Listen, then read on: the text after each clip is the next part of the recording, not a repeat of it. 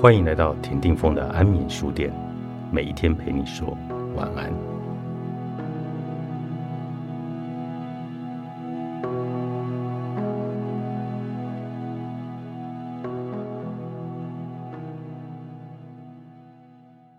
一个人有没有遇到真爱，看他最近的脸色就一清二楚。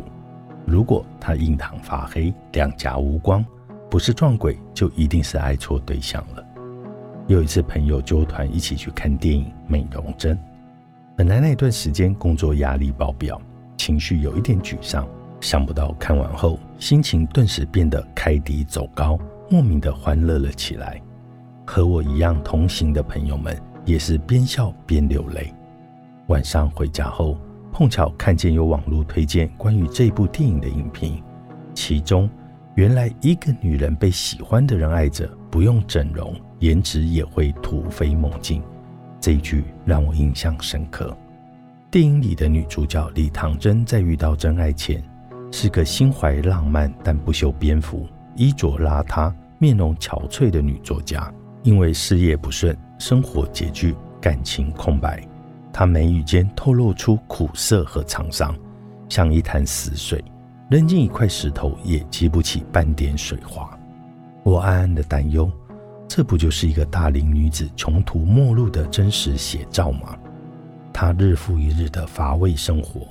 仿佛只有每天玩游戏和写作才能带来一点点的滋味。也因为网络游戏意外结缘男主角，误打误撞上演了一出笑料不断的欢闹爱情。这段经历同时也顺带将他从尘埃中救出，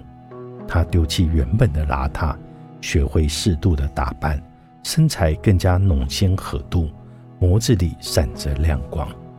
不管电影情节是否有夸张的成分，我们都不能否认，对于女人来说，被喜欢的人爱着才是最好的美容针，面膜都能够省了好几盒。原来爱对了人，我们才会更懂得珍惜自己，愿意在枝微末节里让自己变得高贵和美丽。现实情境里，最怕的就是明明知道对方不够爱你，而你就是不愿放手，还一意孤行的让对方糟蹋你。活该你越来越苦，长得越来越丑。如今的阿陆站在条件相当的未婚夫身旁，让大家在人群中一眼就能记住。得体的轻熟风裸色长裙，高高盘起的发髻，自信甜美的笑容，使他看上去仿佛被一圈光环来笼罩着。没有几个人知道，2年前阿陆和前男友分手时，心如死灰、面如枯槁的样子。阿陆和前男友是在朋友聚会中认识的，男孩可谓是撩妹高手，在情感方面几乎是清纯小白兔级别的阿陆未能招架住。阿陆和前男友在一栋办公大楼里上班，可是上下班时间，男友从来不和阿陆一起进出，说是被同事看见不方便，却几次被阿陆撞见他和其他女孩子说说笑笑一起步出大楼。但这并未动摇男友在阿陆心里的位置，早起为他烫衬衫，下班为他买菜做饭，把自己买包包和护肤品的钱省下来，为男友添置新衣。短短几个月，阿陆把自己弄得蓬头垢面，像是结婚多年未嫁操劳的中年妇女。只可惜，即便是这样，男友也没有对她更加疼爱，反而在撩妹的路上越走越高调。阿陆和同事几次在办公室附近碰见男友与不同的女孩谈笑风生。阿陆有时候也很郁闷，回到家后两人会大吵一场，几次剧烈的争执之后，两人分手了。一群朋友去酒吧陪他，昏黄的灯光下，他一把眼泪一把鼻涕的问我们，为什么自己的爱情这么倒霉呢？我心里感叹，阿陆以前那么可爱迷人，后来却越来越像怨妇，连带外表也越发的不顺眼。庆幸的是，阿陆早已从那一段折磨不堪的感情里走了出来，活出如今幸福的模样。无论你曾经有多落魄、多心酸，只要你遇见对的人，落魄和心酸都会消失殆尽，取而代之的是溢于言表的幸福，而那种幸福感是无论如何都掩盖不了的。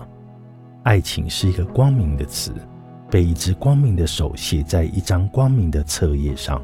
深深认同爱情就应该是光明的、美好的。但如果你喜欢的人并不爱你，那你的爱情就是黑暗的，连带你的脸蛋也是晦涩无光的。